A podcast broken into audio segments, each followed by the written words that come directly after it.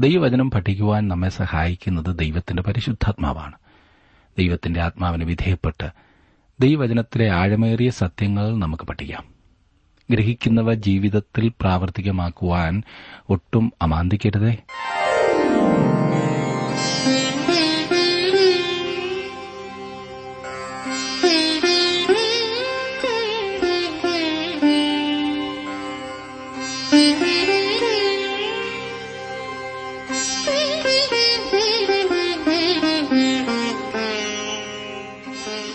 T W ആറിന്റെ വേദപഠന class ആരംഭിക്കുകയാണ്.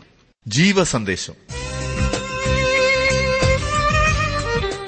ജീവസന്ദേശ വേദപഠന ക്ലാസുകളിലേക്ക് എല്ലാ ശ്രോതാക്കളെയും സ്വാഗതം ചെയ്യുന്നു.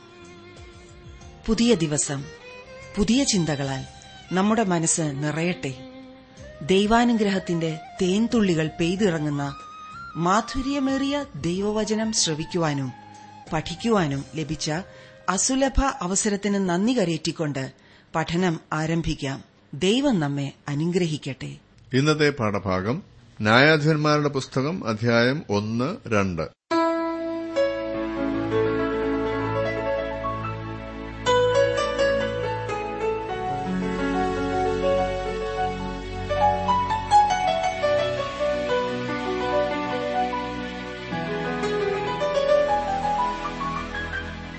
ഈ പഠനം ശ്രദ്ധിച്ചതിന് ശേഷം കത്തുകൾ എഴുതുന്ന ഓരോരുത്തർക്കും ഞാൻ എന്റെ നന്ദി അറിയിക്കട്ടെ. നിങ്ങളുടെ പ്രാർത്ഥനയും പ്രോത്സാഹനവും എന്നെ അധികം ശക്തീകരിക്കുന്നു എന്ന് ഞാൻ വീണ്ടും ഓർപ്പിക്കട്ടെ. തുടർന്നും പ്രാർത്ഥിക്കുക കത്തുകൾ എഴുതുക. ഇനിയും ന്യായാധിപന്മാരുടെ പുസ്തകത്തിലേക്ക് നാം പ്രവേശിക്കുകയാണ്. യോശുവയുടെ മരണം മുതൽ ഷമുവലിന്റെ കാലം വരെയുള്ള സമയത്ത് പന്ത്രണ്ട് പുരുഷന്മാരും ഒരു സ്ത്രീയും ഇസ്രായേലിൽ ന്യായപാലനം നടത്തി. ആ ചരിത്രം രേഖപ്പെടുത്തിയിരിക്കുന്ന പുസ്തകമായതിനാലാണ് ഈ പുസ്തകത്തിന് ന്യായാധിപന്മാർ എന്ന പേര് ലഭിച്ചത്. അക്കാലത്ത് ഇസ്രായേലിൽ രാജാവില്ലായിരുന്നു എന്ന് നാല് പ്രാവശ്യം പറഞ്ഞിട്ടുള്ളതിന്റെ വെളിച്ചത്തിൽ ഇത് രാജഭരണം ആരംഭിച്ചതിന് ശേഷം എഴുതിയ ചരിത്രമാകുന്നു എന്ന് അനുമാനിക്കാവുന്നതാണ്. ഈ പുസ്തകത്തിന്റെ എഴുത്തുകാരനെക്കുറിച്ച് അറിവൊന്നുമില്ല എന്നിരുന്നാലും ശമുവേലാണ് ഈ പുസ്തകത്തിന്റെ എഴുത്തുകാരൻ എന്ന് പരക്കെ വിശ്വസിച്ചു വരുന്നു. അതിനാണ് ഏറെ സാധ്യതയും. ന്യായാധിപന്മാർ എല്ലാവരും അവരുടെ കഴിവുകളിൽ പരിമിതിയുള്ളവരായിരുന്നു. അതുമാത്രമല്ല ഓരോരുത്തർക്കും എന്തെങ്കിലുമൊക്കെ കുറവോ ബലഹീനതയോ ഉണ്ടായിരുന്നതാനും. ആ ബലഹീനത അവർക്കൊരു തടസ്സമായിട്ടല്ല ദൈവത്തിന്റെ ശ്രേഷ്ഠമായ നടത്തിപ്പിൻ കീഴ് ഒരു മുതൽക്കൂട്ടായി പരിണമിച്ചു എന്ന് കാണുവാൻ കഴിയും. മോശയും യോശുവയും ആയിരുന്നതുപോലെ ഒരു ദേശീയ നേതാവായി വിളങ്ങുവാൻ ഈ ന്യായാധിപന്മാർക്ക് ആർക്കും തന്നെ സാധിച്ചില്ല എന്ന് വേണം പറയുവാൻ. ഈ പുസ്തകത്തിൽ ലഭിക്കുന്ന രേഖകൾ തുടർച്ചയായുള്ള സംഭവങ്ങളല്ല. ഒരു പ്രത്യേക സാഹചര്യത്തിൽ ഇസ്രായേൽ ജാതിയുടെ പ്രത്യേക സമൂഹത്തിന്റെ തദ്ദേശീയമായ ന്യായാധിപനെക്കുറിച്ചുള്ള വിവരങ്ങളാണ് നമുക്ക് ലഭിക്കുന്നത്. പിന്മാറ്റവും യഥാസ്ഥാനപ്പെടുത്തുവാൻ അതെ വീണ്ടും അംഗീകരിക്കുവാനുള്ള ദൈവത്തിന്റെ അത്ഭുതകരമായ കൃപയുമാണ് ന്യായാധിപന്മാരുടെ പുസ്തകത്തിലെ ചിന്താവിഷയം. ഒരു വേദപണ്ഡിതൻ ഈ പുസ്തകത്തിന്റെ വിഷയം പരാജയവും വിടുതലുമാകുന്നു എന്ന് രേഖപ്പെടുത്തിയിരിക്കുന്നു. എന്നിരുന്നാൽ തന്നെ ഈ പുസ്തകം ഊന്നി പറയുന്ന വേറൊരു വിഷയം എന്തെന്നാൽ നിരാശ എന്നതത്രേ നിരാശ. അനേക വർഷങ്ങളിലെ യാത്രയ്ക്ക് ശേഷം ഇസ്രായേൽ മക്കൾ വാഗ്ദത്ത ദേശത്ത് വലിയ പ്രതീക്ഷയോടും പ്രത്യാശയോടും കൂടെയാണ് പ്രവേശിച്ചത്.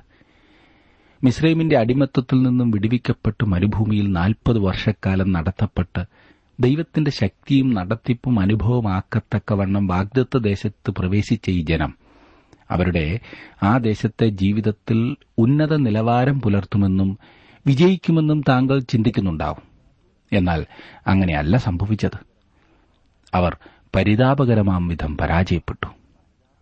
വളരെ താണ നിലവാരത്തിലാണ് ആ ജനം ജീവിച്ചത്.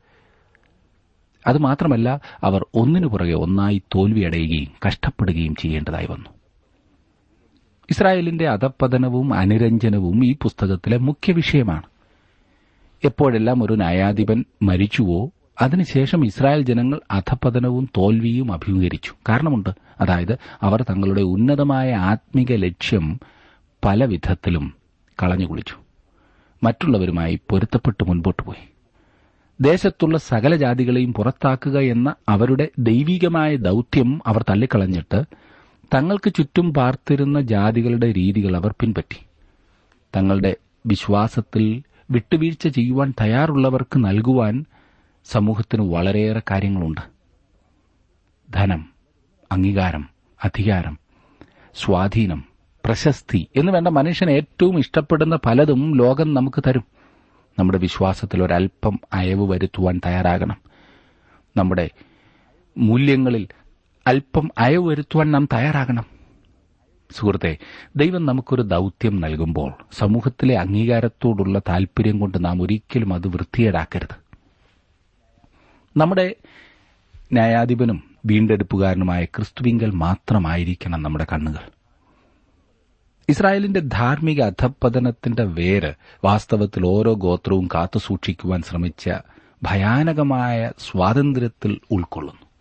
സ്വാതന്ത്ര്യം എന്നതുകൊണ്ട് ഞാനിവിടെ ഉദ്ദേശിക്കുന്നത് മറ്റാരുമായി ചേരാതെയുള്ള ഒരു പോക്കത്രേ. ഈ പ്രവണത ഓരോരുത്തരും തന്റെ കണ്ണിന് നല്ലതെന്ന് തോന്നുന്നവ ചെയ്യുന്ന ഒരു സ്ഥിതിയിലേക്ക് എത്തിച്ചേർന്നു. ഭരണത്തിലോ ആരാധനയിലോ ഒരു ഏകതയുമില്ലാത്ത സ്ഥിതിവിശേഷം ക്രമസമാധാനമാകെ തകർന്നു. ഒടുവിലായി വിഗ്രഹാരാധനയും മനുഷ്യനിർമ്മിതമായ മതങ്ങളും ദൈവത്തിലുള്ള വിശ്വാസം പൂർണമായും തള്ളിക്കളയുന്നതിലേക്ക് നയിച്ചു. ദൈവത്തെക്കാൾ കൂടുതലായി നാം എന്തിനെങ്കിലും സ്ഥാനം കൊടുക്കുന്ന പക്ഷം നമുക്ക് ക്ഷയിച്ചു പോകുന്ന അവസ്ഥ പ്രതീക്ഷിക്കാവുന്നതാണ്. ദൈവത്തോടുള്ള സമർപ്പണത്തെക്കാൾ അധികം നാം നമ്മുടെ സ്വാതന്ത്ര്യത്തിന് സ്ഥാനം കൊടുത്താൽ പോലും നാം നമ്മുടെ ഹൃദയത്തിൽ പ്രതിഷ്ഠിക്കുന്നത് ഒരു ബിംബത്തെയാണ് വിഗ്രഹത്തെ.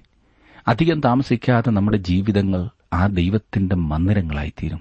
അതെ നാം എന്തിന് സ്ഥാനം കൊടുത്തോ ആ ദൈവത്തിന്റെ. നമ്മുടെ ജീവിതങ്ങളിന്മേലും എല്ലാ ആഗ്രഹങ്ങളിന്മേലും നാം ദൈവത്തിന്റെ അവകാശവാദം നിരന്തരമായി പരിഗണിക്കേണ്ടതത്രേ. ന്യായാധിപന്മാരുടെ പുസ്തകം ചരിത്രത്തിന്റെ ഒരു തത്വമാണ്. ആ തത്വം നാം സദൃശവാക്യങ്ങൾ പതിനാലിന്റെ മുപ്പത്തിനാലിൽ കാണുന്നതത്രേ. നീതി ജാതി ഉയർത്തുന്നു. പാപമോ വംശങ്ങൾക്ക് അപമാനം. ഞാൻ നേരത്തെ സൂചിപ്പിച്ചല്ലോ ചരിത്രപരമായി ഈ പുസ്തകത്തിൽ യോശുവയുടെ മരണം മുതൽ ശമുവൽ പ്രവാചകൻ വരെയുള്ള കാലത്തെ ഇസ്രായേൽ ജാതിയുടെ ചരിത്രം രേഖപ്പെടുത്തിയിരിക്കുന്നുവെന്ന് ശമുവേൽ ഒടുവിലത്തെ ന്യായാധിപനും ആദ്യത്തെ പ്രവാചകനുമായിരുന്നു. യോശുവയ്ക്കും രാജവാഴ്ചയ്ക്കും ഇടയിലുള്ള കാലഘട്ടത്തെ ചരിത്രമാണ് ഇവിടെ ലഭിക്കുന്നത്. യോശുവ മോശയുടെ സ്ഥാനം ഏറ്റെടുത്തതുപോലെ യോശുവയുടെ സ്ഥാനം ഏറ്റെടുക്കുവാൻ വേറെ ഒരു നായകൻ ഉണ്ടായിരുന്നില്ല. അവർ വാഗ്ദത്ത നാട്ടിൽ പ്രവേശിച്ചതിന് ശേഷമുള്ള ദൈവിക വാഴ്ചയുടെ പരിശോധനാ കാലമായിരുന്നു അത്. ഇസ്രായേൽ ജനം അദൃശ്യ നായകനായ ദൈവത്തിങ്കൽ നിന്നും അകന്നുപോയതിനാൽ അത് ധാർമ്മികമായ ഏറ്റവും അധപ്പതനത്തിന്റെ കാലമായിരുന്നു. അക്കാലത്ത് ഇസ്രായേലിൽ രാജാവില്ലായിരുന്നു. ഓരോരുത്തരും താൻ താന്റെ ദൃഷ്ടിയിൽ ശരിയെന്ന് തോന്നിയത് ചെയ്തു പോന്നു എന്നുള്ള താണ നിലവാരത്തിലേക്ക് ആ ജനം എത്തിച്ചേർന്നു. പുരോഗമനത്തിന്റെ കാലമായിരിക്കേണ്ടിയപ്പോൾ അത് തുടർച്ചയായുള്ള പരാജയത്തിന്റെ ഇരുണ്ട കാലയളവായി തീരുകയാണ് ചെയ്തത്. തകർന്ന സ്ഥിതിയില്ലേ? ഇസ്രായേലിന്റെ ചരിത്രം ആരംഭിക്കുന്നത് ജനം ദൈവത്തെ സേവിക്കുന്നത് കണ്ടുകൊണ്ടാണ്. തുടർന്നവർ ചില പടി താഴേക്കിറങ്ങുന്നു അവർ യഹോവയ്ക്ക് അനിഷ്ടമായുള്ളത് ചെയ്തു. ബാൽ വിഗ്രഹങ്ങളെ സേവിച്ചു എന്ന് രണ്ടാം അധ്യായത്തിന്റെ പതിനൊന്നാം വാക്യത്തിൽ നാം വായിക്കുന്നു. അവർ യഹോവയെ തള്ളിക്കളയുകയും ബാലിനെയും അസ്തരത്ത് പ്രതിമകളെയും സേവിക്കുവാൻ തുടങ്ങുകയും ചെയ്തു. ദൈവത്തിന്റെ ഉഗ്രകോപം ഇസ്രായേൽ മക്കളുടെ മേൽ വരികയും അവൻ അവരെ ശത്രുക്കളുടെ കയ്യിൽ ഏൽപ്പിച്ചു കൊടുക്കുകയും ചെയ്തു. അങ്ങനെ ഇസ്രായേൽ അടിമത്വത്തിലേക്ക് പ്രവേശിച്ചു. ഉടനെ ഇസ്രായേൽ ജനം അവരുടെ സങ്കടത്തിലും ദുഃഖാവസ്ഥയിലും യഹോവയോട് നിലവിളിച്ചു. അവർ അനുദപിച്ച് മാനസാന്തരപ്പെട്ട് ദൈവത്തെങ്കിലേക്ക് തിരിഞ്ഞു. ദൈവം അവരുടെ പ്രാർത്ഥന കേട്ട് അവർക്ക് ന്യായാധിപന്മാരെ നിയമിച്ചു കൊടുക്കുകയും അവരിൽ കൂടി ഈ ജനം വിടുവിക്കപ്പെടുകയും ചെയ്തു. അങ്ങനെ വീണ്ടും രാഷ്ട്രം ദൈവത്തെ സേവിച്ചു. ഇതാ വീണ്ടും അതേ കഥ ആവർത്തിക്കപ്പെടുന്നു. ഇസ്രായേൽ മക്കൾ ദുഷ്ടത പ്രവർത്തിച്ചു ദൈവത്തെ ത്യജിച്ചു തങ്ങളുടെ സ്വന്തം ഇഷ്ടപ്രകാരം നടന്നു. അവരെ അടിമത്തത്തിൽ വിറ്റു. ദാസ്യത്തിന്റെ ഒരു കാലയളവിലേക്ക് പ്രവേശിച്ചു. അടിമത്തത്തിന്റെ കാലയളവ്. തങ്ങളുടെ കഷ്ടതയിൽ അവർ ദൈവത്തോട് നിലവിളിച്ചു തുടർന്ന് ദൈവത്തെങ്കിലേക്ക് തിരിഞ്ഞു. ന്യായാധിപന്മാരെ ദൈവം എഴുന്നേൽപ്പിച്ചു. അങ്ങനെ ഇസ്രായേൽ വിടുവിക്കപ്പെട്ടു. രാഷ്ട്രം വീണ്ടും ദൈവത്തെ സേവിക്കുവാൻ ആരംഭിച്ചു. അങ്ങനെ ഒരിക്കൽ കൂടി അവർ ആ വൃത്തത്തിന്റെ മുകളിലത്തെ അറ്റത്തെത്തി. അതേ സുഹൃത്തെ ഇങ്ങനെ ചരിത്ര ചക്രം വീണ്ടും വീണ്ടും കറങ്ങിക്കൊണ്ടിരിക്കുന്നു. ആ കറക്കം ബൈബിളിൽ ആദ്യോടന്തം താങ്കൾക്ക് കാണാവുന്നതാണ്.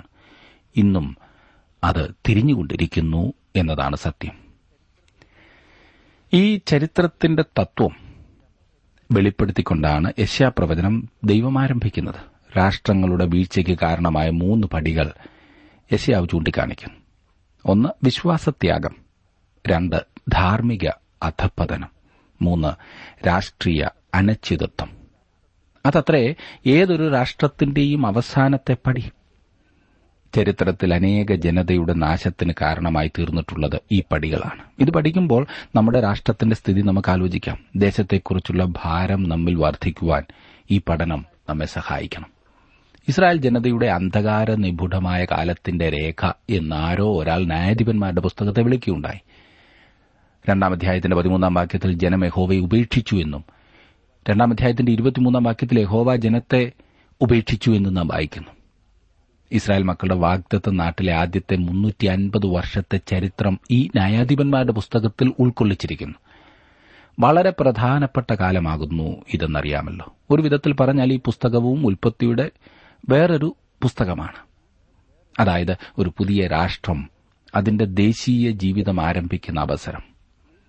ഏലിയെയും ഷമുവേലിനെയും കൂട്ടി പതിനഞ്ച് ന്യായാധിപന്മാർ ഉണ്ടായിരുന്നു അവരെ തന്നെ മൂന്നായി തിരിക്കാവുന്നതാണ്. ഒന്ന് ഗിരിയോനെയും ചിംഷോനെയും പോലെ യുദ്ധവീരന്മാരായ ന്യായാധിപന്മാർ. രണ്ട് ഏലിയെപ്പോലെ പുരോഹിതന്മാരായ ന്യായാധിപന്മാർ. മൂന്ന് ശമുവലിനെ പോലെ പ്രവാചകന്മാർ കൂടിയായിരുന്ന ന്യായാധിപന്മാർ. ഇവരിൽ ഏറ്റവും പ്രധാനപ്പെട്ട ന്യായാധിപന്മാർ ദെബോര ഗിദയോൻ ഷിംഷോൻ ഷമുവൽ എന്നിവരത്രേ. ഇവർ എത്ര നാൾ ഭരിച്ചു എന്ന് നമുക്ക് കൃത്യമായിട്ടറിയില്ല. എന്നാൽ ഒരു മുന്നൂറ്റി അൻപത് വർഷം ഇവർ ഭരിച്ചു കാണുമെന്നത്ര വിശ്വസിക്കുന്നത്. അനുരഞ്ജനത്തോടെ ആരംഭിക്കുന്ന ഈ പുസ്തകം ചിന്താക്കുഴപ്പത്തോടെയാണ് അവസാനിക്കുന്നത്. സമർപ്പിച്ചിട്ടില്ലാത്ത ഏതൊരു ജീവിതത്തിലും സംഭവിക്കുന്നത് ഇതുതന്നെയാണ്. ന്യായാധിപന്മാരുടെ പുസ്തകത്തിൽ നിന്നും നാം പഠിക്കുന്ന ഒരു വലിയ പാഠം. തങ്ങളുടെ ജീവിതത്തിന്റെ ഏറിയ പങ്കും ദൈവത്തോടുള്ള അനുസരണക്കേടിൽ കഴിച്ചുകൂട്ടിയ മനുഷ്യർ തങ്ങളുടെ ജീവിതത്തിൽ വളരെ കുറച്ച് പുരോഗമനമേ ഉണ്ടാക്കൂ എന്നതാണ്. ഞാൻ വീണ്ടും പറയട്ടെ തങ്ങളുടെ ജീവിതത്തിന്റെ ഏറിയ പങ്കും ദൈവത്തോടുള്ള അനുസരണക്കേടിൽ കഴിച്ചുകൂട്ടിയ മനുഷ്യർ തങ്ങളുടെ ജീവിതത്തിൽ വളരെ കുറച്ച് പുരോഗമനമേ ഉണ്ടാക്കൂ. ഒരു വേദപണ്ഡിതൻ ന്യായാധിപന്മാരുടെ പുസ്തകത്തെ ഇപ്രകാരം വിഭജിച്ചു. ഏഴ് വിശ്വാസത്യാഗം ഏഴ് അടിമത്തം ഏഴ് വിജാതീയ രാഷ്ട്രങ്ങൾ ഏഴ് വിടുതലുകൾ. മനുഷ്യന്റെ നിരന്തരമായ തോൽവിയും ദൈവത്തിന്റെ നിരന്തരമായ കരുണയും നാം ഇവിടെ കാണുന്നു. ഇസ്രായേൽ ദൈവത്തിന്റെ പ്രമാണങ്ങൾ അനുസരിക്കാതിരുന്നു എന്ന ഒരൊറ്റ കാരണത്താൽ പ്രമാണങ്ങളൊന്നുമില്ലായിരുന്നു എന്നർത്ഥമില്ല. ഇന്നും അതല്ലേ സ്ഥിതി? ദൈവവചനത്തിലെ സത്യങ്ങൾ ഇന്നും നിലനിൽക്കുന്നു. മനുഷ്യന്റെ ചിന്ത എപ്പോഴും താഴേക്ക് തന്നെയാണ് എന്ന കാര്യം മറക്കരുത്. പാപത്തിൽ ഉഴലുന്ന മനുഷ്യൻ. ഇന്ന് ഒരു ദൈവവൈതലിന്റെ ജീവിതത്തിൽ വളരെയേറെ ചിന്തിപ്പിക്കുന്ന ഒരു പുസ്തകമാണ് ന്യായാധിപന്മാരുടെ പുസ്തകം. ഇസ്രായേൽ ജനത്തിന്റെ പാപത്തെ ശിക്ഷിക്കുവാനും അനുതാപത്തിലേക്കും മാനസാന്തരത്തിലേക്കും അവരെ കൊണ്ടുവരുവാനും അവർക്ക് ദൈവത്തോടുള്ള ഭക്തിയും താൽപര്യവും പരിശോധിക്കുവാനും ദൈവം ദുഷ്ടന്മാരായ ആളുകളെയും ജാതികളെയും ഉപയോഗിച്ചു. ഇത് ദൈവനീതിക്ക് നിരക്കുന്നതാണോ എന്ന് താങ്കൾ ചിന്തിച്ചേക്കാം. ദൈവത്തോട് മറുതലിക്കുന്നത് പ്രതിസന്ധിയിലേക്ക് നയിക്കും. ദൈവത്തിങ്കിൽ നിന്നും അലഞ്ഞു തിരിയുന്ന ഹൃദയങ്ങളെ തങ്കലേക്ക് കൊണ്ടുവരുവാൻ ദൈവം പരാജയത്തെ ഉപയോഗിച്ചെന്ന് വന്നേക്കാം. എല്ലാ വാതിലുകളും അടയുമ്പോൾ നാം അവനെ മാത്രം സേവിക്കുന്നതിന്റെ പ്രാധാന്യം മനസ്സിലാക്കിയെന്ന് വന്നേക്കാം. പലപ്പോഴും അങ്ങനെയാണല്ലോ അല്ലേ? ഈ ന്യായാധിപന്മാരുടെ പുസ്തകത്തിന്റെ ഒന്നാം അധ്യായത്തിലേക്ക് നാം പ്രവേശിച്ചാൽ ഒന്നാം അധ്യായത്തിൽ ഇസ്രായേലിലെ പന്ത്രണ്ട് ഗോത്രങ്ങളിൽ ഒൻപത് ഗോത്രങ്ങൾക്ക് ശത്രുക്കളെ ഓടിച്ചു കളയുന്നതിൽ പരിപൂർണമായി വിജയം നേടുവാൻ കഴിയാഞ്ഞതിനെക്കുറിച്ചാണ് പറഞ്ഞിരിക്കുന്നത്. റൂബേൻ ഇസാക്കാർ ഗാദ് എന്നീ ഗോത്രങ്ങളെക്കുറിച്ച് പറഞ്ഞിട്ടില്ല. അവരും പരാജയപ്പെട്ടതിൽ ഉൾപ്പെടുന്നു എന്ന് നമുക്ക് ചിന്തിക്കാവുന്നതാണ്. ഓരോ ഗോത്രത്തിനും ഓരോ പ്രത്യേക ശത്രുവിനെയാണ് നേരിടേണ്ടതായി വന്നിട്ടുള്ളത്. ഇസ്രായേൽ ജാതിക്ക് ഒരുമിച്ച് ഒരു പ്രത്യേക ശത്രുവിനെ എതിരിടേണ്ടതായി വന്നിട്ടില്ല. മൂന്നാം വാക്യത്തിൽ യഹൂദ സിമിയോനെ സഹായത്തിനായി വിളിക്കുന്നതായി നാം കാണുന്നു. അവിടെയാണ് ഗോത്രങ്ങളുടെ ബലഹീനത ആദ്യമായി വെളിപ്പെടുത്തിയിരിക്കുന്നത്. ഒന്നാം അധ്യായത്തിന്റെ മൂന്നാം വാക്യത്തിൽ. ഞാൻ ഒന്നാം വാക്യം ഒന്ന് വായിക്കട്ടെ. യോശുവയുടെ മരണശേഷം ഇസ്രായേൽ മക്കൾ ഞങ്ങളിൽ ആരാകുന്നു? കനാന്യരോട് യുദ്ധം ചെയ്യുവാൻ ആദ്യം പുറപ്പെടേണ്ടത് എന്ന് യഹോബയോട് ചോദിച്ചു. തങ്ങളുടെ പൂർവപിതാക്കന്മാരോട് വാഗ്ദത്തം ചെയ്തതുപോലെ ഇസ്രായേൽ ജനം ഒടുവിലായി വാഗ്ദത്ത ദേശത്ത് പ്രവേശിക്കുകയും അതെ പാലും തേനും ഒഴുകുന്ന കനാൻ നാട്ടിൽ അവർ പ്രവേശിച്ചു. ദൈവത്തിന്റെ ആ കരുതലിൽ ആണ് അവർ ഇപ്പോഴും. അവർ അങ്ങനെ പ്രവേശിച്ച് ദേശത്തിന്റെ നിയന്ത്രണം ഏറ്റെടുത്തു. യോശുവയുടെ പുസ്തകത്തിൽ ആരംഭിച്ച ഈ പിടിച്ചടക്കൽ ന്യായാധിപന്മാരുടെ പുസ്തകത്തിൽ തുടരുന്നതാണ് നാം കാണുന്നത്. ദൈവത്തിന്റെ ശക്തിയാൽ ഇസ്രായേൽ ജനം അനേകം ശത്രുക്കളെ കീഴടക്കുകയും അനേകം പ്രതിസന്ധികളെ അതിജീവിക്കുകയും ചെയ്തു. എന്നാൽ അവരുടെ പ്രവർത്തനം ഇപ്പോഴും പൂർത്തിയായിട്ടില്ല. രാഷ്ട്രീയവും സൈനികവുമായ അനേകം വെല്ലുവിളികളെ അവർ ഫലപ്രദമായി തന്നെ നേരിട്ടു. എന്നാൽ ആത്മിക വെല്ലുവിളികളെ നേരിടുന്നതായിരുന്നു ഏറ്റവും പ്രയാസം. കനാന്യരുടെ അശുദ്ധമെങ്കിലും ആകർഷകമായ ജീവിതശൈലി അവരുടെ സൈനിക ശക്തിയേക്കാൾ അപകടകരമാണെന്ന് തെളിഞ്ഞു. ഞാൻ വീണ്ടും പറയട്ടെ കനാന്യരുടെ അശുദ്ധമെങ്കിലും ആകർഷകമായ ജീവിതശൈലി അവരുടെ സൈനിക ശക്തിയേക്കാൾ അപകടകരമാണെന്ന് തെളിഞ്ഞു. സമ്മർദ്ദത്തിനു വഴങ്ങിയ ഇസ്രായേൽ മക്കൾ തങ്ങളുടെ വിശ്വാസത്തിൽ മറ്റുള്ളവരുമായി വിട്ടുവീഴ്ച മനോഭാവം കാണിച്ചു. ഇതൊരു വലിയ പാഠം തന്നെയാണ്. ജീവിതത്തിലെ വെല്ലുവിളികളെ നാം നമ്മുടെ മാനുഷികങ്ങളായ പരിശ്രമങ്ങൾ കൊണ്ട് മാത്രം നേരിടുവാൻ ശ്രമിച്ചാൽ സുഹൃത്തെ നമുക്ക് ചുറ്റുമുള്ള സമ്മർദ്ദങ്ങളും പരീക്ഷകളും നമുക്ക് എതിർക്കുവാൻ സാധിക്കുന്നതിനപ്പുറമാണെന്ന് മനസ്സിലാകും. ഇസ്രായേൽ ജനം ആകെ പ്രശ്നത്തിലായി. കനാന്യരെ ദേശത്തു നിന്നും നീക്കിക്കളയുന്നതിൽ ഇസ്രായേൽ മക്കൾ പൂർണമായി വിജയിച്ചില്ല. ശൌലിന്റെയും ദാവീദിന്റെയും ഭരണകാലത്ത് കനാന്യർ ഇസ്രായേല്യർക്കൊരു കണിയായിരുന്നു അതെ കനാന്യർക്കെതിരായി ആദ്യം പുറപ്പെടേണ്ടത് ആരാകുന്നു എന്ന് അവർ യഹോവയോട് ചോദിച്ചു. അവരുടെ ബലഹീനതയാണ് ഇവിടെ പ്രകടമാകുന്നത്. രണ്ടാം വാക്യത്തിൽ നാം കാണുന്നു യഹൂദ പുറപ്പെടട്ടെ ഞാൻ ദേശം അവന്റെ കയ്യിൽ ഏൽപ്പിച്ചിരിക്കുന്നു എന്ന് യഹോവ കൽപ്പിച്ചു. കനാന്യരായിരുന്നു അവരുടെ പ്രധാന ശത്രുക്കൾ. കനാന്യർ എന്ന് പറയുമ്പോൾ കനാനിൽ വാഗ്ദത്ത് ദേശത്ത് പാർത്തിരുന്ന എല്ലാ ആളുകളെയുമാണ് ഉദ്ദേശിക്കുന്നത്. അവർ നഗരസഭ പോലുള്ള ക്രമീകരണത്തിലാണ് പാർത്തിരുന്നത്. ഓരോ പട്ടണത്തിനും അതതിന്റേതായ ഭരണവും സൈന്യവും നിയമങ്ങളും എല്ലാം ഉണ്ടായിരുന്നു. കനാൻ മുഴുവനായി പിടിച്ചടക്കുവാൻ കഴിയാതെ വന്നതിന്റെ ഒരു പ്രധാന കാരണം ഓരോ പട്ടണത്തെയും പ്രത്യേകം പ്രത്യേകം കീഴടക്കണമായിരുന്നു. ഇസ്രായേലിന്റെ കരങ്ങളിലേക്ക് രാജ്യത്തെ മുഴുവൻ നൽകുവാൻ കഴിയുന്ന ഒരൊറ്റ രാജാവും ഇല്ലായിരുന്നു. എന്തായിരുന്നാലും കനാനിലെ ഇസ്രായേലിന്റെ ഏറ്റവും വലിയ ഭീഷണി അവരുടെ സൈന്യമല്ലായിരുന്നു പിന്നെയോ അവരുടെ മതം. ചതിയും യുദ്ധത്തിലെ ക്രൂരതയും അസാൻമാർഗിക നടപടികളും സ്വാർത്ഥത നിറഞ്ഞ അത്യാഗ്രഹവും ഭൗതിക ഭോഗാസക്തിയും കൊണ്ട് നിറഞ്ഞതായിരുന്നു കനാന്യ മതം. സ്വാർത്ഥത നിറഞ്ഞ ഈ മതവും ഇസ്രായേലിലെ മതവും തമ്മിൽ ഒരിക്കലും പൊരുത്തപ്പെടുകയില്ല. അതെ ആ സ്ഥിതിയിലായിരുന്നു അവർ. ഒന്നാം അധ്യായത്തിന്റെ മൂന്നാം വാക്യത്തിലേക്ക് നാം വരുമ്പം പ്രഥമ ദൃഷ്ടിയ യഹൂദയും ശിമയോനും തമ്മിലുള്ള സഹകരണത്തിന്റെ നല്ല ഒരു അടയാളമായി ഇത് തോന്നാവുന്നതാണ്. എന്നാൽ അതേസമയം തന്നെ ഇത് ബലഹീനതയുടെ ചിഹ്നം കൂടിയായിരുന്നു. തങ്ങളുടെ അവകാശ ദേശത്തു നിന്ന് കനാന്യരെ നീക്കിക്കളയുവാൻ മറ്റു ഗോത്രങ്ങളുടെ സഹായം തേടുന്ന യഹൂദയ്ക്ക് അവരുടെ ബലഹീനത മനസ്സിലാക്കുവാൻ കഴിഞ്ഞിരുന്നില്ല ഇല്ലേ? ദൈവത്തിന്റെ സഹായത്താൽ അവർക്ക് തനിയെ അത് ചെയ്യുവാൻ കഴിയേണ്ടതായിരുന്നു. അതിനാൽ കനാന്യരെ പൂർണമായി ദേശത്തു നിന്നും ഓടിച്ചു കളയുവാൻ ഒരിക്കലും അവർക്ക് സാധിച്ചില്ല. നാലാം വാക്യത്തിൽ നാം കാണുന്നത് അങ്ങനെ യഹൂദ പുറപ്പെട്ട് യഹോവ കനാന്യരെയും പരസ്യരെയും അവരുടെ കയ്യിൽ ഏൽപ്പിച്ചു. അവർ ബേസക്കിൽ വെച്ച് അവരിൽ പതിനായിരം പേരെ സംഹരിച്ചു. അവരുടെ ഈ ആദ്യ വിജയത്തിനു ശേഷം യഹൂദ ഗോത്രക്കാരുടെ അവകാശം ദൈവം അവർക്ക് ഏൽപ്പിച്ചു കൊടുക്കുമെന്നവർ വിശ്വസിപ്പാൻ ഇടയായി എന്ന് നാം ചിന്തിച്ചേക്കാം. ഒൻപത് മുതൽ പതിനൊന്ന് വരെയുള്ള വാക്യങ്ങളിൽ വായിക്കുമ്പോൾ ദബീർ പട്ടണം കനാന്യരുടെ സാംസ്കാരിക കേന്ദ്രമായിരുന്നു എന്ന് കാണുന്നു. പുസ്തകങ്ങളുടെ നഗരമെന്നാണ് അതിനെ വിളിച്ചിരുന്നത്. പന്ത്രണ്ടും പതിമൂന്നും വാക്യങ്ങളിൽ നാം കാണുന്നത് അപ്പോൾ കാലേബ് കിരിയത്ത് സെഫർ ജയിച്ചടക്കുന്നവന് ഞാൻ എന്റെ മകൾ അക്സയെ ഭാര്യയായി കൊടുക്കുമെന്ന് പറഞ്ഞു. കാലേബിന്റെ അനുജനായ കെനസിന്റെ മകൻ ഒഗ്നിയേൽ അത് പിടിച്ചു. അവൻ തന്റെ മകൾ അക്സയെ അവന് ഭാര്യയായി കൊടുത്തു. ഇസ്രായേൽ മക്കൾ ആദ്യം കുന്നിൻ പ്രദേശങ്ങളാണ് കൈവശപ്പെടുത്തിയത്. ഇസ്രായേൽ മക്കൾ വാഗ്ദത്ത ദേശത്ത് താമസം തുടങ്ങിയപ്പോൾ കനാന്യരുടെ മതവും അവരുടേതായിട്ടുള്ള പരീക്ഷകളുമൊക്കെ അവർക്ക് നേരിടേണ്ടതായി വന്നു. മതം വളരെ അധപ്പതിച്ചൊന്നായിരുന്നു അവരുടെ ഇടയിൽ. ഏറെ താമസിയാതെ അവർ വിഗ്രഹാരാധനയിലേക്കും വിശ്വാസ പരിത്യാഗത്തിലേക്കും വഴുതിപ്പോവുകയാണ് ചെയ്തത്. പട്ടണം പിടിച്ചടക്കുന്നത് ആരായിരുന്നാലും അവനൊരു പ്രതിഫലം വാഗ്ദാനം ചെയ്തിരുന്നു. ഇവിടെ കാലേബിന്റെ മകളായ അക്സയെയാണ് പ്രതിഫലമായി നൽകുന്നത്. എന്ന് നമുക്ക് കാണുവാൻ സാധിക്കും. ഒക്നിയലിന് കാലേബിനോടുള്ള ബന്ധം മൂലമാണ് അവനെ ന്യായാധിപനായി തെരഞ്ഞെടുക്കുവാൻ കാരണം എന്ന കാര്യത്തിൽ സംശയമില്ല. പന്ത്രണ്ട് ഗോത്രങ്ങളിൽ ഒൻപതെണ്ണത്തെക്കുറിച്ച് ഈ അധ്യായത്തിൽ സൂചിപ്പിച്ചിരിക്കുന്നത് അവരുടെ പരാജയവുമായി ബന്ധപ്പെടുത്തിയാണ്. യഹൂദയെയും ഷിമോനെയും കുറിച്ച് നാം ചിന്തിക്കുകയുണ്ടായി. ഇനിയും ബെന്യാമിൻ ഗോത്രത്തെയും മനശേ ഗോത്രത്തെയും കുറിച്ചാണ് പറഞ്ഞിരിക്കുന്നത്. ബെന്യാമിൻ മക്കൾ യെരുശലേമിൽ പാർത്തിരുന്ന യബൂസിയരെ നീക്കിക്കളഞ്ഞില്ല.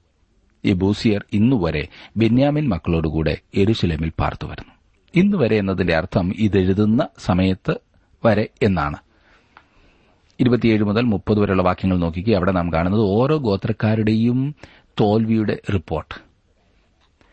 ദുഷ്ടരായ കനാന്യരെ അവരുടെ ദേശത്തു നിന്നും തുരത്തുന്നതിൽ ഓരോ ഗോത്രവും പരാജയപ്പെട്ടു. ശത്രുക്കളെ നീക്കിക്കളയുവാൻ അവരെ സഹായിക്കാമെന്ന് ദൈവം വാഗ്ദത്വം ചെയ്തതാണ് മറക്കരുത്. എന്തുകൊണ്ടാണ് ഇസ്രായേൽ ജനം ദൈവത്തെ അനുഗമിക്കാതെയും ദൈവകൽപ്പനകളെ പൂർണമായി അനുസരിക്കാതെയും ഇരുന്നത്? അവർ ഒരു നീണ്ട കാലയളവായി യുദ്ധം ചെയ്യുകയും അങ്ങനെ ക്ഷീണിതരായി തീരുകയും ചെയ്തു.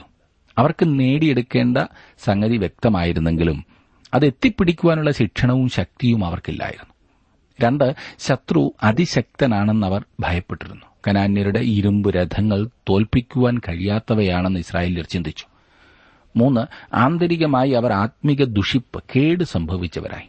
അവർ ചിന്തിച്ചത് തങ്ങൾക്ക് തന്നെ പരീക്ഷകളെ കൈകാര്യം ചെയ്യാമെന്നും അങ്ങനെ കനാന്യരുമായി ഇടപഴകി കൂടുതൽ അഭിവൃദ്ധിപ്പെടാമെന്നും അത്രേ ഈ കനാന്യർ എത്ര സമ്പന്നന്മാരാണ്? അവരുടെ ഇടയിൽ കച്ചവടം ചെയ്താൽ നേട്ടമല്ലേ? ഈ കനാന്യർ എത്ര ധനികരാണ്? അവരുടെ പെൺമക്കളെ ഞങ്ങളുടെ പുത്രന്മാർ കല്യാണം കഴിച്ചാൽ സ്ത്രീധനമായി പരമാവധി ഇങ്ങ് പിടിക്കരുതോ? അതെ ഇന്ന് നാമൊക്കെ ചിന്തിക്കുന്നത് പോലെ തന്നെ അവരും ചിന്തിച്ചു. നമുക്കും പലപ്പോഴും പാപത്തെ നമ്മുടെ ജീവിതങ്ങളിൽ നിന്നും നീക്കിക്കളയുന്നതിൽ വലിയ ബുദ്ധിമുട്ട് തോന്നാറില്ലേ? അവിടെ നാം പരാജയപ്പെടാറില്ലേ? മിക്കവാറും സമയങ്ങളിൽ എന്താണ് ചെയ്യേണ്ടതെന്ന് നമുക്കറിയാം. എന്നാൽ നാം തീർത്തും പിൻപറ്റാറില്ല. തെറ്റാണെന്ന് അറിയാൻ പാടില്ലാത്തതുകൊണ്ടാണ് ഞാൻ തെറ്റിയത് എന്ന് എത്ര പേർക്ക് പറയുവാൻ സാധിക്കും? അല്ലെങ്കിൽ ശരിയാണെന്ന് അറിയാൻ പാടില്ലാത്തതിനാലാണ് ഞാൻ ചെയ്യാഞ്ഞത് എന്ന് ആർക്കൊക്കെ പറയാം? ഉപാധിയായി പറഞ്ഞെന്ന് വന്നേക്കാം. അതുകൊണ്ട് സംഭവിക്കുന്നത് എന്താണെന്ന് ചോദിച്ചാൽ ദൈവവുമായുള്ള നമ്മുടെ ബന്ധത്തിൽ ക്രമേണ ഇടിവ് സംഭവിക്കുന്നു. ഇതല്ല സത്യം. നമ്മുടെ പോരാട്ടങ്ങളിൽ നാം ക്ഷീണിച്ചെന്ന് വന്നേക്കാം. വിശ്രമം ലഭിച്ചിരുന്നെങ്കിൽ എന്ന് നാം ആഗ്രഹിക്കും. എന്നാൽ നമ്മുടെ ജോലികളിൽ നിന്നും ഒരു വിശ്രമത്തെക്കാൾ അധികമാണ് നമുക്ക് ആവശ്യം ഉത്തരവാദിത്തങ്ങളിൽ നിന്നുമുള്ള സ്വസ്ഥത കാക്ഷിച്ചാൽ അത് ശരിയായെന്ന് വരില്ല. ദൈവം നമ്മെ സ്നേഹിക്കുന്നെന്നും നമ്മുടെ ജീവിതത്തിൽ അവനൊരു ഉദ്ദേശം തന്നിട്ടുണ്ടെന്നും നാം അറിയണം. അവിടുത്തെ ഉദ്ദേശത്തിനനുസരിച്ച് ജീവിക്കുന്നതിനാലാണ് നമുക്ക് വിജയം പ്രാപിക്കുവാൻ സാധിക്കുന്നത്. പ്രിയ സുഹൃത്തെ ദൈവഹിതപ്രകാരമാകുന്നുവോ താങ്കൾ മുൻപോട്ട് പോകുന്നത്? അതോ ആകെ ക്ഷീണിച്ചോ?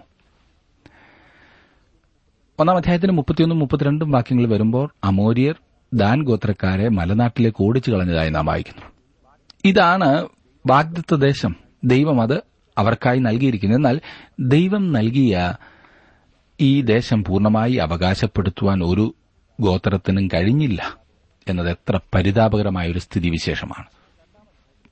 നാം രണ്ടാം അധ്യായത്തിലേക്ക് പ്രവേശിക്കുമ്പോൾ ദൈവം ഇസ്രായേൽ മക്കളുടെ അനുസരണക്കേട് മൂലം അവരെ ശകാരിക്കുന്നതാണ് കാണുന്നത്.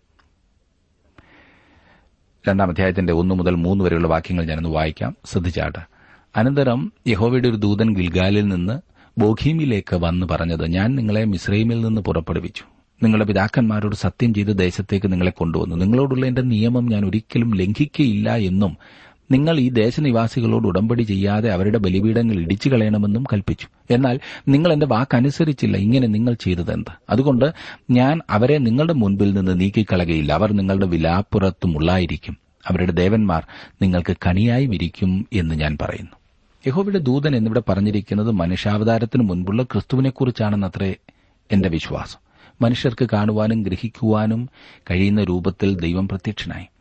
തന്റെ ജനത്തിന്റെ ആവശ്യങ്ങൾ എല്ലായ്പ്പോഴും ദൈവം നിറവേറ്റിക്കൊടുത്തു എങ്കിലും അവർ അവന്റെ ശബ്ദത്തെ അനുസരിച്ചില്ല. ഇസ്രായേലിന്റെ വട്ടം കറക്കൽ ചരിത്രത്തിന്റെ ആരംഭം ഇവിടെയത്രേ. അവർ ദൈവത്തെ ഉപേക്ഷിക്കുകയും പാപം ചെയ്യുകയും ശത്രുക്കളുടെ കയ്യിൽ ഏൽപ്പിക്കപ്പെടുകയും ചെയ്തു. തുടർന്ന് അവർ മാനസാന്തരപ്പെട്ട് ദൈവത്തെങ്കിലേക്ക് തിരിഞ്ഞു വരികയും ദൈവം നിയമിച്ച ന്യായാധിപന്മാരിൽ വിടുവിക്കപ്പെടുകയും ദൈവത്തോട് അനുസരണമുള്ളവരായി തീരുകയും ചെയ്യുന്നു. മൂന്നാം വാക്യം വ്യക്തമാക്കുന്ന ഒരു വസ്തുത എന്തെന്നാൽ ദൈവത്തോട് അനുസരണക്കേട് കാണിക്കുന്നവർക്ക് വരുന്ന ഭവിഷ്യത്ത് ഒഴിഞ്ഞു പോകുവാൻ ആരെക്കൊണ്ടും കഴിയുകയില്ല എന്നതത്രേ.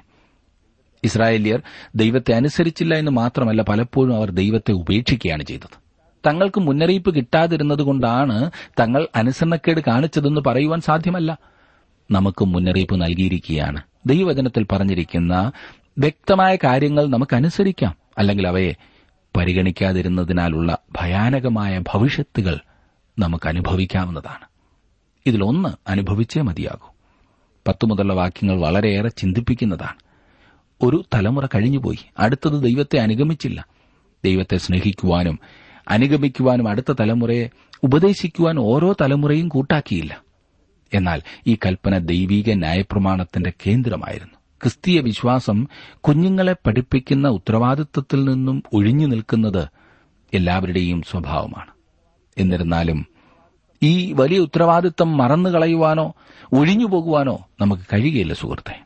നാം അപ്രകാരം ചെയ്യുന്നുവെങ്കിൽ ദൈവത്തോട് കാണിക്കുന്ന വലിയ അപരാധമാണ്. നമ്മെ ഏൽപ്പിച്ചിരിക്കുന്നതായ സ്ഥാനങ്ങളിൽ. നമ്മുടെ ഉത്തരവാദിത്തങ്ങളിൽ നാം എത്രമാത്രം വിശ്വസ്തരാകുന്നു എന്ന് നമുക്ക് നമ്മെ തന്നെ ഒന്ന് പരിശോധിക്കാം. വലിയ ഗുണപാഠമാകുന്നു നമുക്ക് ന്യായാധിപന്മാരുടെ പുസ്തകത്തിൽ നിന്നും പഠിക്കുവാനിരിക്കുന്നത്.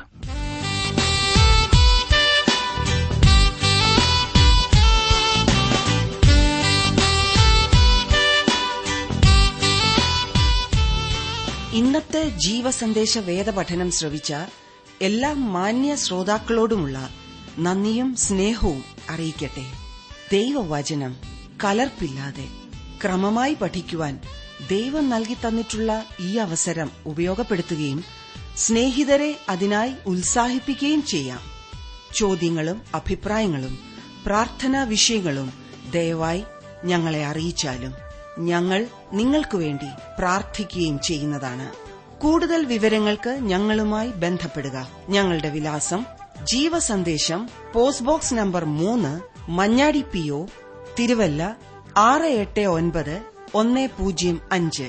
വിലാസം ഒരിക്കൽ കൂടി ജീവസന്ദേശം post box number three Manjadi P O Thiruvalla six eight nine one zero five phone പൂജ്യം നാല് ആറ് ഒൻപത് രണ്ട് ഏഴ് പൂജ്യം പൂജ്യം രണ്ട് എട്ട് നാല്. മൊബൈൽ ഒൻപത് നാല് നാല് ഏഴ് ഏഴ് ആറ് ഏഴ് മൂന്ന് ഏഴ് എട്ട്.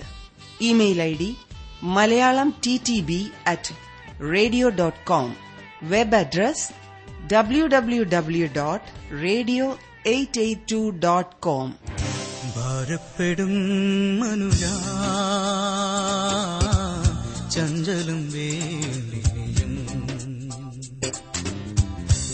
ഭാരപ്പെടും മനുജ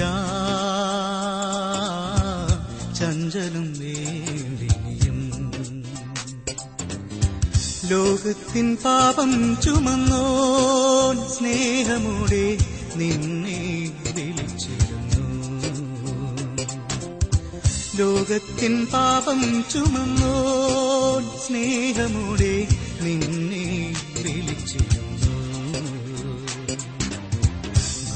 ഭാരപ്പെടും മനുജാ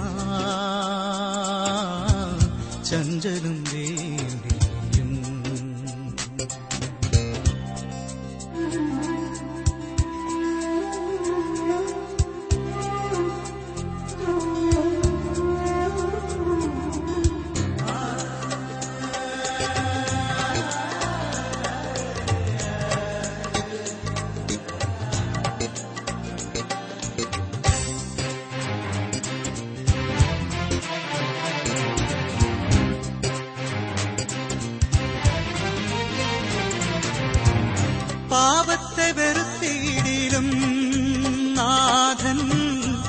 പാപിയെ സ്നേഹിക്കുന്നു. പാപത്തെ വെറുത്തിയിടയിലും നാഥൻ പാപിയെ സ്നേഹിക്കുന്നു. വന്നിടുക ധൈര്യമായി നീ ചേർത്തിടും യേശു നിന്നെ. ഭാരപ്പെടും മനുജാ. ചഞ്ചലം വേണ്ടിയും ലോകത്തിൻ പാപം ചുമന്നോ സ്നേഹമോടെ നിന്നെ വിളിച്ചിരുന്നു. ഭാരപ്പെടും മനുജാ